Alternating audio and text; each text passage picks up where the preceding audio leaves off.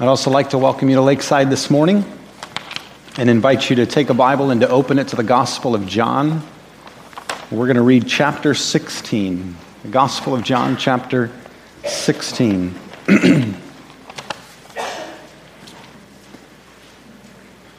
in celebrating communion, as Zoli just read from Corinthians, that it was something that Jesus did with his disciples on the night he was betrayed. And as we're going to John chapter 16, we're in that very same evening, the night that he was betrayed. Excuse me. And we're getting to hear what Jesus said to his disciples before that betrayal took place. But he knew it was coming. He wasn't surprised by it. So he knew that this was a final opportunity to try to drive home the most important things that he wanted his disciples to hear. Excuse me. I think I'm better now. Okay. And as he's making these points, we get the privilege of coming in and hearing from his own description the significance of why he was about to do what he did. And as you're still turning there, uh, for me, it's not a normal day when someone calls you up and says, I just got one more thing that we're trying to work on as a family uh, legally that we have to take care of before we go back into the mission field. It was Steve Holson back, and he was calling me last fall, and I said, Sure, what's that? He said, Well, the government wants us to designate someone who could speak on our behalf if we both get kidnapped. And we're in a hostage negotiation. So we, we were wondering if you'd be willing to do that. I know that's a big ask, and so if you need some time to pray about that and think about that, we want you to do that. And I said, well, no, I don't, I don't need any time to really pray about that. That's um, humbling that you would even ask that. And I'm going to spend the majority of my time praying that that's just never needed by, by anyone. But put the name down, and we're just going to pray against it as much as we can. But that was something they needed to get in order before they went back into the mission field to Mali, Africa. And what we've been seeing as a church family as we've been going through these chapters, one of the things that Jesus was preparing his disciples for was the reality that persecution was coming, that bad things were happening. And he, he didn't give any of them a sales pitch where if, if they just came to him and they just believed in him or they just served him, then everything else would go well and everything else would just kind of line up and, and the red carpet would be rolled out in front of them. No, he told them, What is about to happen to me similar things are going to happen to you. And so you need to really know and really believe that I am the way, the truth, and the life, so that you will stay committed to what you know to be true and what you know to be right, even when the persecution comes. So, if you're here for the first time this Sunday, we welcome you. Uh, but we're kind of picking this up in the middle of this dialogue that began at the end of chapter 13 and goes all the way through to the end of chapter 17. So, today we're looking at chapter 16 and then next week on Reach Sunday, we'll be considering chapter 17. So hopefully you're there. Uh, if you're on the, one of the Bibles provided for you, this is page 902, the Gospel of John, chapter 16. I have said all these things to you to keep you from falling away. They will put you out of the synagogues. Indeed, the hour is coming when whoever kills you will think he is offering service to God. And they will do these things because they have not known the Father nor me. But I have said these things to you, that when their hour comes, you may remember that I told them to you. I did not say these things to you from the beginning because I was with you. But now I'm going to him who sent me. And none of you asks me, Where are you going? But because I have said these things to you, sorrow has filled your heart. Nevertheless, I tell you the truth, it is to your advantage that I go away. For if I do not go away, the Helper will not come to you. But if I go, I will send him to you. And when he comes, he will convict the world concerning sin and righteousness and judgment. Concerning sin, because they do not believe in me. Concerning righteousness, because I go to the Father, and you will see me no longer. Concerning judgment, because the ruler of this world is judged. I still have many things to say to you, but you cannot bear them now.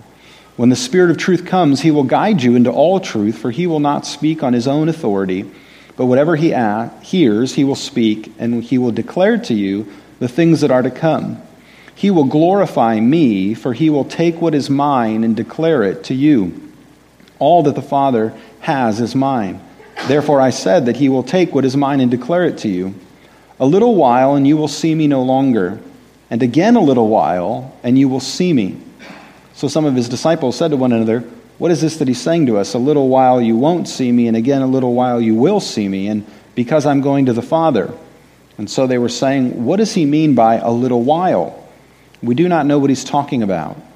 Jesus knew that they wanted to ask him, so he said to them, Is this what you're asking yourselves, what I mean by saying, A little while and you'll not see me, and again a little while you'll see me? Truly, truly, I say to you, you will weep and lament, but the world will rejoice. You will be sorrowful, but your sorrow will turn into joy. When a woman is giving birth, she has sorrow because her hour has come. But when she has delivered the baby, she no longer remembers the anguish for joy that a human being has been born into the world. So also you have sorrow now, but I will see you again, and your hearts will rejoice, and no one will take your joy from you. In that day you will ask nothing of me. Truly, truly, I say to you, whatever you ask of the Father in my name, he will give it to you. Until now, you've asked nothing in my name. Ask and you will receive, that your joy may be full. I've said these things to you in figures of speech. The hour is coming when I will no longer speak to you in figures of speech, but will tell you plainly about the Father. In that day you'll ask in my name, and I do not say to you that I will ask the Father on your behalf, for the Father himself loves you, because you have loved me and have believed that I came from God. I came from the Father and have come into the world, and am now I am leaving the world and going to the Father his disciples said, Now, now you're speaking plainly and not using figure of speech? Now we know that you know all things and do not need anyone to question you. This is why we believe that you came from God. Jesus answered them, Do you now believe? Behold, the hour is coming, indeed it has come, when you will be scattered, each to his own home, and will leave me alone. Yet I'm not alone, for the Father is with me. I have said these things to you, that in me you may have peace.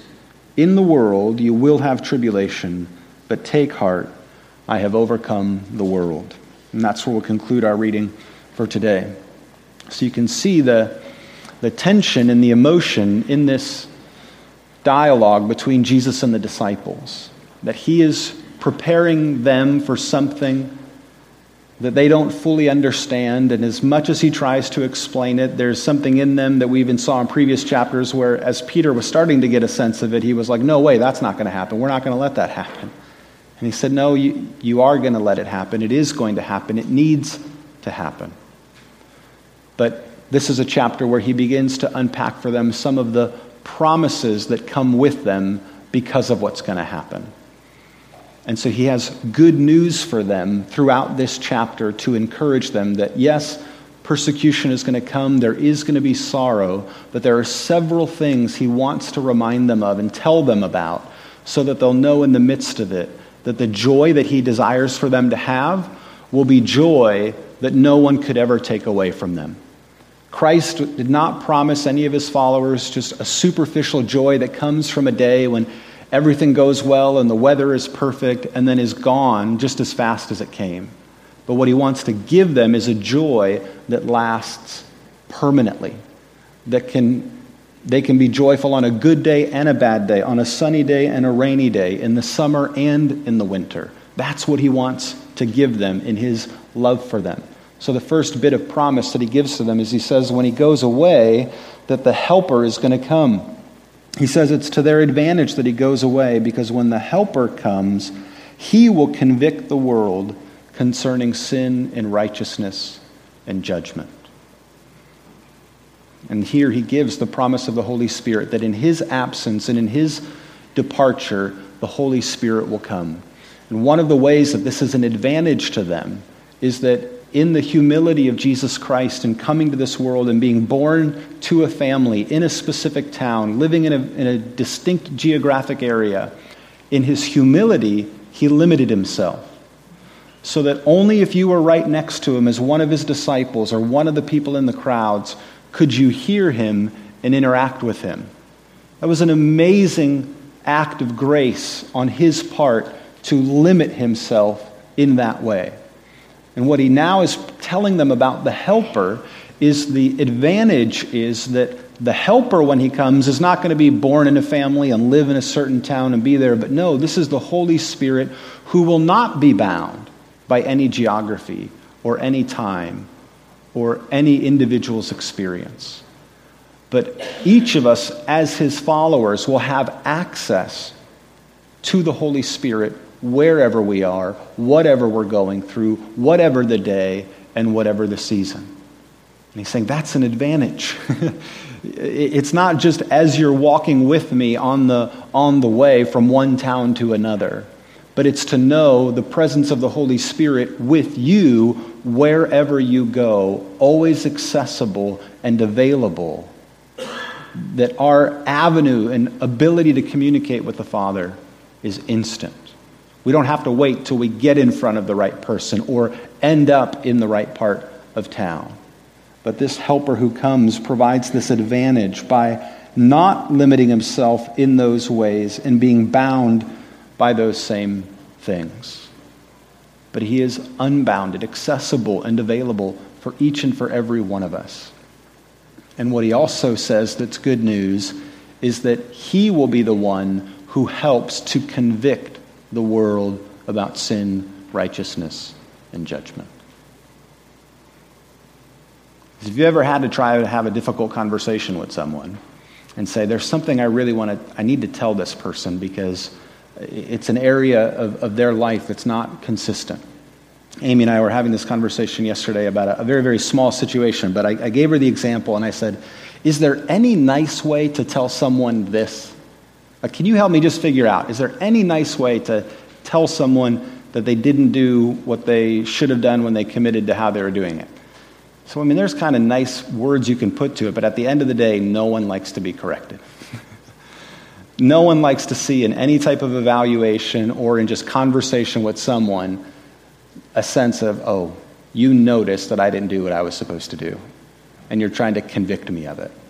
So, oftentimes, we avoid that type of a conversation. We don't like to get in confrontation with someone because we want to maintain a relationship. And some people don't maintain relationships in the midst of those kinds of discussions, they move on to other ones.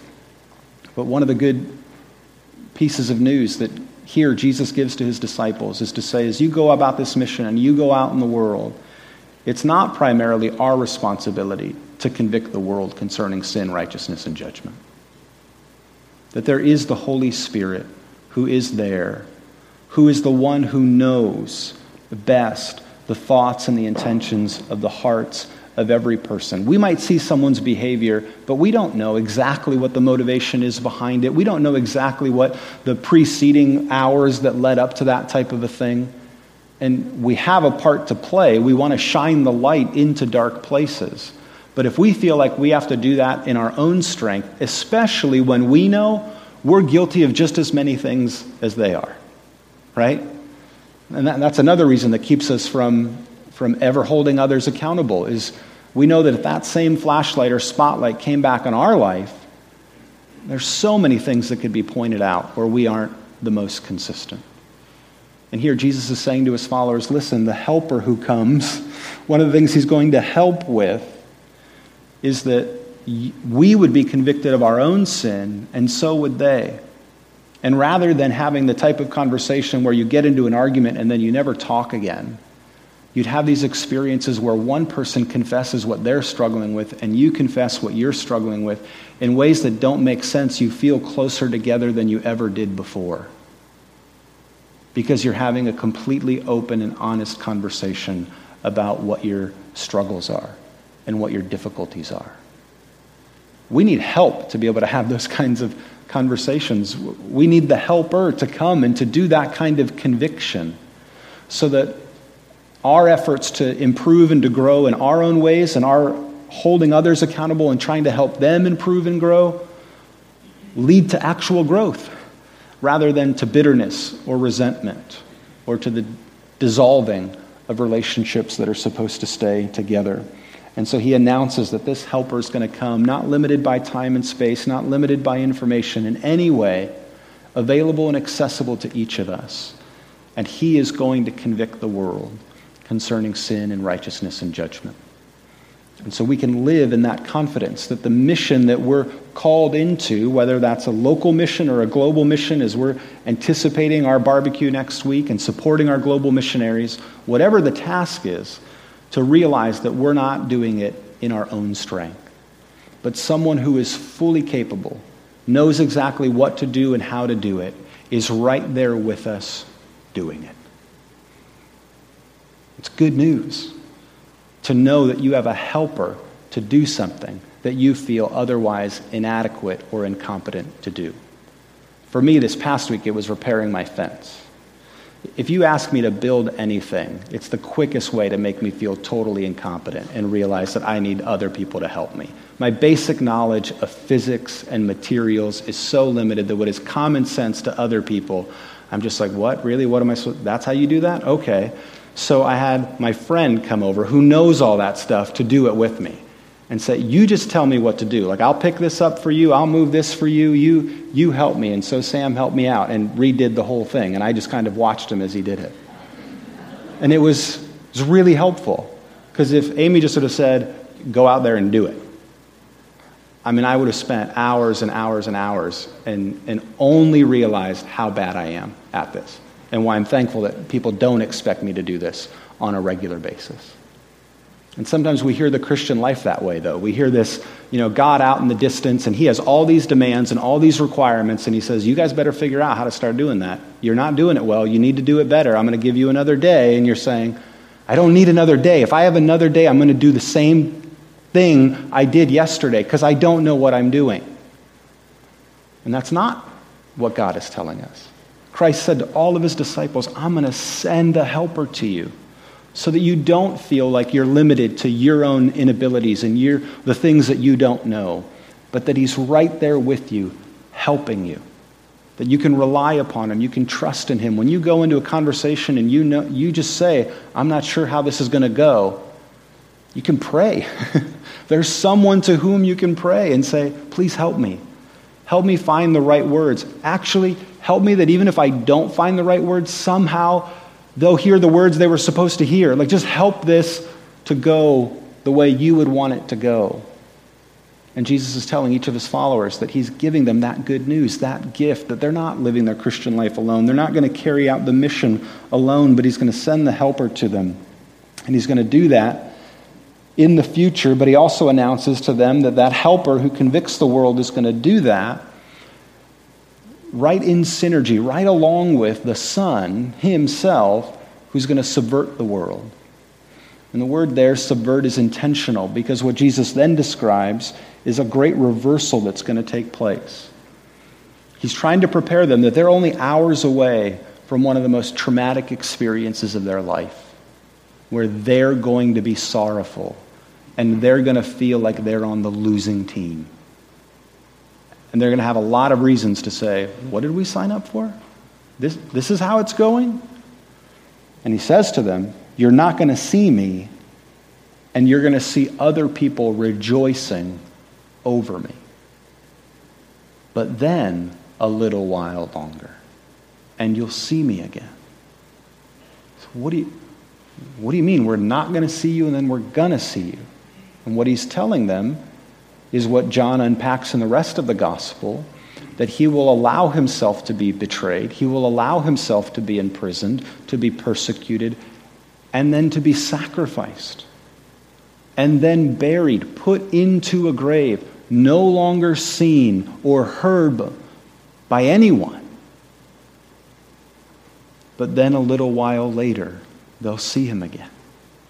The promise that he's giving them of resurrection that, as we said last week, all of those forces of darkness and evil that are going to come upon him, and in their minds, trying to stop him, trying to prevent him from making any progress in his mission, all of those things are going to be the very means by which the world will come to know and believe that he is the way, the truth, and the life. Because by putting him in the grave and sealing the tomb, it will be obvious when he is seen again. He must be who he said he was. He's the one person who's kept his word, who's told us exactly what's going to happen, which is the bad parts and the good parts. He, he's telling us we're going to be sorrowful. He's going to be gone. There's going to be an absence that's felt. But then he's also promising that he's going to be seen again, that he's the one person who's not going to stay in the tomb, that he's going to be victorious over the grave.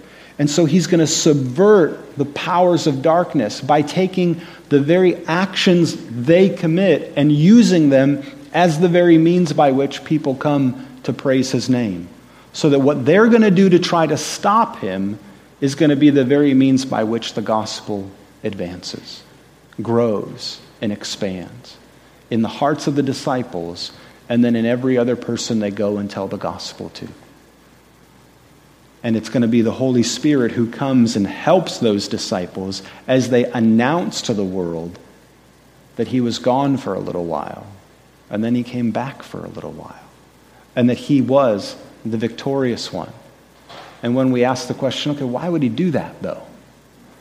Why, why send the helper? Why would the Son go to this great lengths? And what the Gospel of John all throughout has been saying again and again, but Jesus reminds them here is because of the Father who really does love the world. So the, the Spirit is going to come and help in convicting the world. The Son, by his death and resurrection, will subvert the powers of the world. And all of this because of the Father who really, really does love and care for the world. That's, that's what it says earlier in, in John chapter 3 that for God so loved the world that he sent his Son into the world so that in believing in his name they could find him. So that what we understand in the cross and all that Jesus is doing and all that he's promising in the Spirit, it's not the way to try to get God to love us, but it's to recognize if God didn't already love us, then he never would have sent his Son to die for us if the Father, in his view of the world and his knowledge of you and me as his creation, was not one of love toward us primarily, then he never would have sent his Son into the world as a sacrifice for us.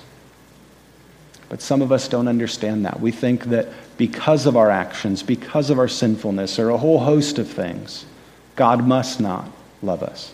He must not care about us. And what Jesus is telling his disciples is no, don't you believe that, and don't you in your mission go out and tell anyone that. What you're telling them is that the Father really does love them. And because of that unconditional love that he has for them, he didn't look at our sin and then say, see, that's why I can't have anything to do with them. But in his love, he sends his son as a solution for our sin, as a substitute for our sin, as a sacrifice for our sin. Because he loves us, so that you and I could be cleansed and made whole. And what that means is that God really does love even those who are opposed to him, even his enemies. He has the type of love that is truly, amazingly unconditional. And that type of love is what he's going to ask his disciples to proclaim. That when they're the ones who are being persecuted, and someone would say, So why would you go and try to share this message with someone who doesn't like you? Why would you ever spend any effort to go and share this message with someone who's different than you? But especially, why would you ever go and try to share this message with someone who hates you? that Christians in 20 centuries now of history have said because we want to do what we've seen God do. That He has moved into the difficult places, He has gone into the difficult conversations. And He has, through His Son, through the Spirit, because of the love of the Father, made enemies His friends made people who were opposed to him a part of his family because of the love that he has for them. And that's what we're called to discern in our own hearts, if we understand His love in that way and how great it is, and then if we desire as well to share that love. To do that locally, but then as we're focusing on this series and we're thinking about how, as a church family, to support our brothers and sisters and to t- that are taking this call in a global context. The, the global context that our missionaries are serving in are incredibly hostile environments. And so we shared last week that our, our missionaries in Mali, Africa, have the majority of their things stolen from them just a few weeks ago. And they had security that should have been watching out for their house. So that part of the emotional difficulty of it is to say, we probably also got robbed by someone who knew us, someone who's been in this house before, because they knew where everything was and they took it. And so, part of what we're asking the church to do next week as we raise funds for them is to say, and part of their prayer was, please, we want to recover as many things as possible. And that's still our prayer, that they would be able as quickly as possible to recover whatever they can as soon as possible so that they can keep putting it to use in the medical missions that they're doing. But we also want to say, as people who know them and love them, that one of the ways this, the Spirit can help them, who's not limited by time and space, is to move in your heart and in my heart, that we can give generously and then say to them, You know, everything that was taken from you? Here's enough resources to get all of it and more. Because we want to support you as you're seeking to love people that aren't necessarily excited about where you are. This Thursday, the Sobey family is heading back into Ukraine. If you followed any news just in the last two weeks, what is already a hostile environment seems to be picking up in intensity. And they're traveling as a, a husband and wife with six children, realizing, and they, uh, we've had very frank conversations, at some point they just might have to evacuate quickly. And so they don't know. And so, there again, one of the ways that the Spirit, not limited by time or space, can use us is to say, we just want to make sure you know if you ever have to evacuate quickly, there's more than enough resources to do that. We're so thankful you're going. We're so thankful you're willing. And we want you to know you're not alone. In, in whatever w- ways we can support and encourage and come alongside, we want to be able to do that.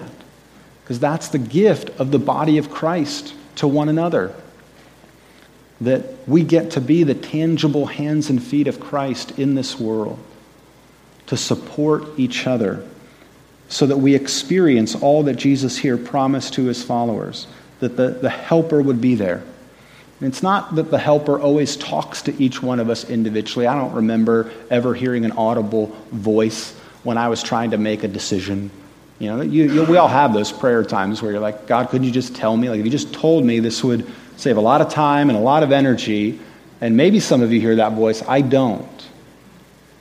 But I can point back to experience after experience of how He helped me through the friendship and the gift of wisdom in the body of Christ and in family and friends and to go into one conversation with my mind set in this way and someone who loves me able to help me move in a totally different direction. That's part of the Spirit's help. And we, we want to do that in, in whatever situations come up here locally, whatever needs are present in our own community and in our own church family. We want to come alongside each other in those ways so that we would all experience what Christ has here promised that the help of the Spirit is real that maybe whatever sorrow we're going through now, whatever struggle, this promise that our sorrow can turn to joy, that sorrow is not the end, that death is not the end of the story. There is hope, there is a future. He was seen again. There's resurrection potential. When we keep that in mind, it gives us a different perspective. I'm looking forward to teaching next month I'll be back in Serbia teaching on the wisdom literature and the prophets. And as I was looking through Job and Psalms and Proverbs and Ecclesiastes and the Song of Songs, they represent some of the trickier books of the Bible to interpret, even though they're called wisdom books.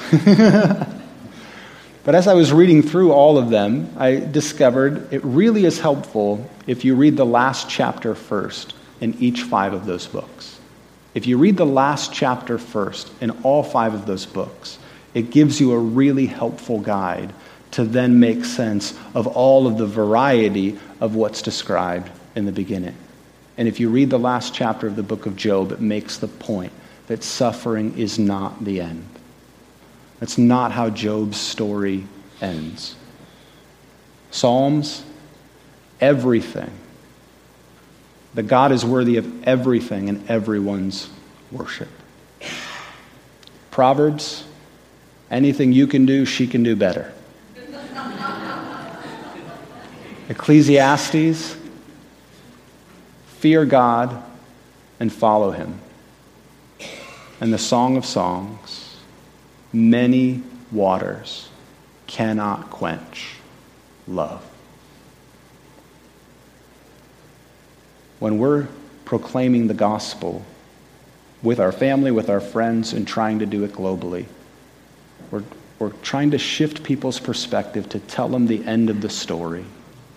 That the one who rose again victorious over the grave is the one who's coming again and our sorrows can turn to joy. And that what is experienced now as conflict, as hatred, as hostility, as enemies, is not where things have to end up. Let's pray. Heavenly Father, we come to you and we thank you for the good news of your help. The good news of your Son's victory over death and darkness and the grave, his victory over sin and all of its consequences. And we thank you for the good news of your unconditional love for us. And we pray that you would, through your Spirit, convict us about the ways in which we can continue to serve you in all of the callings and the responsibilities that you've given to us. But we also ask you to convict us about the ways that we can help our brothers and sisters who serve in incredibly difficult and hostile environments. The ways in which you want us to express your love and your help to them by whatever means we can. And we trust you to continue to act faithfully and consistently with your promises as you have done. And so we, we pray in confidence, asking that the joy that we have would remain, it would be permanent through all of the variety of experiences that this life brings us. And that we would know that many waters cannot quench love. In your name we pray. Amen.